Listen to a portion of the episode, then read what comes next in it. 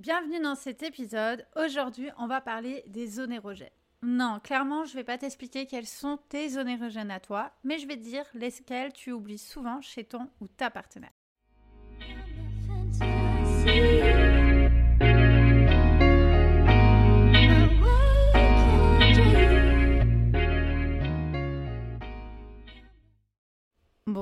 On est quand même tous d'accord pour dire que la zone érogène, par excellence, elle se trouve entre nos jambes.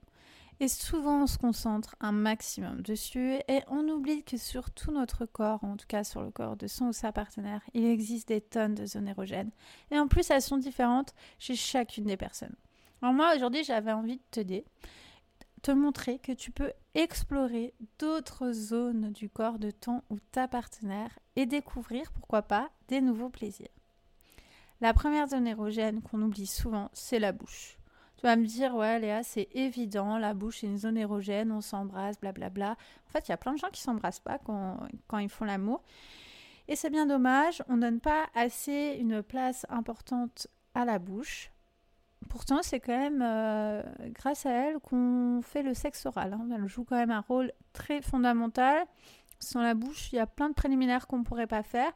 Et c'est pour cette raison que j'avais envie de t'en parler aujourd'hui, pour te montrer que tu pouvais embrasser nos partenaires, la lécher, mordiller, caresser les lèvres, mais tu peux également jouer avec des petits soins, des petits accessoires. Tu pourrais peindre ta bouche ou alors utiliser un baume avec un goût particulier, avec des effets comme un effet froid, un effet chaud. Et tu verras que quand tu vas faire euh, du sexe oral à ton ou ta partenaire, ça va donner de nouvelles sensations et pourquoi pas découvrir de nouveaux plaisirs. L'autre zone érogène qu'on oublie très souvent et pourtant elle joue un rôle aussi essentiel, ce sont les mamelons. Et euh, on a remarqué que cette zone, en tout cas quand tu stimulais les mamelons du, chez la femme, eh ben, on pouvait avoir, atteindre en tout cas des orgasmes. Donc clairement, c'est une zone à pas négliger. Tu peux jouer avec ta bouche, tu peux jouer avec tes mains, faire des pressions, etc. Et tu verras euh, quelles sensations, d'ailleurs tu peux le faire à toi-même aussi, tu verras euh, quelle sensation ça t'apporte et si tu aimes ou si tu n'aimes pas ça, hein, parce qu'encore une fois, les zones érogènes, c'est euh, différent pour tout le monde et il y a certaines personnes qui n'aiment pas, par exemple, euh, qu'on leur touche les mamelons. La troisième zone érogène, pour moi, ça serait le bas du dos. Le bas du dos, tu remarques bien quand même que c'est une zone à stimuler quand tu fais des massages ou des caresses. Tu vois bien que ça apporte quand même des petites sensations et je pense qu'il faut tester. Alors, on a encore d'autres zones érogènes, comme les fesses. Tu peux euh, jouer avec des caresses, tu peux les mordiller, donner des fessées. Enfin bref, tu peux euh, faire plein de trucs et il y a plein d'accessoires également qui peuvent t'aider, comme des huiles de massage, des crèmes, etc. Et, euh, et, voir un petit peu ce que ça donne. Il y a certaines personnes qui vont préférer être touchées en douceur et d'autres un peu plus dynamiquement, en tout cas un peu plus sauvagement, avec euh, du BDSM soft, en utilisant la fessée ou en utilisant d'autres accessoires comme euh, une, un fouet ou, autre. Et euh, le dernier petit, la dernière petite zone érogène que j'avais envie de partager, c'était l'intérieur des cuisses.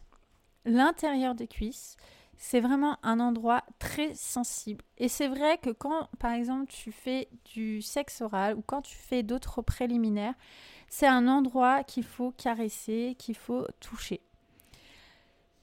À tester. En tout cas, le plus important à retenir, c'est qu'il ne faut pas se concentrer seulement sur la stimulation que tu es en train de donner. Si tu es en train d'offrir un cunilingus à ta partenaire, tu ne dois pas seulement te concentrer sur euh, ce que tu es en train de faire avec ta langue, mais euh, tu peux également utiliser tes mains et parcourir tout le corps de ta partenaire. Et, et ça marche aussi euh, quand euh, certaines personnes font des fellations, eh ben, il faut explorer tout le corps de son partenaire avec ses mains, avec sa langue, etc. Il ne faut pas rester concentré seulement sur une seule chose, mais vraiment essayer de euh, titiller un peu plusieurs zones du corps. Et c'est qu'en essayant qu'on verra si ça plaît, en tout cas, et tu peux essayer d'abord sur toi, lorsque tu te masturbes, tu peux tenter des choses, tenter de toucher ailleurs pour voir, en tout cas pour ressentir les sensations euh, que ça apporte. Et tu peux également discuter avec ton ou ta partenaire euh, parce que elle sait ou il sait exactement quelle zone lui fait du bien et lui procure un max de plaisir.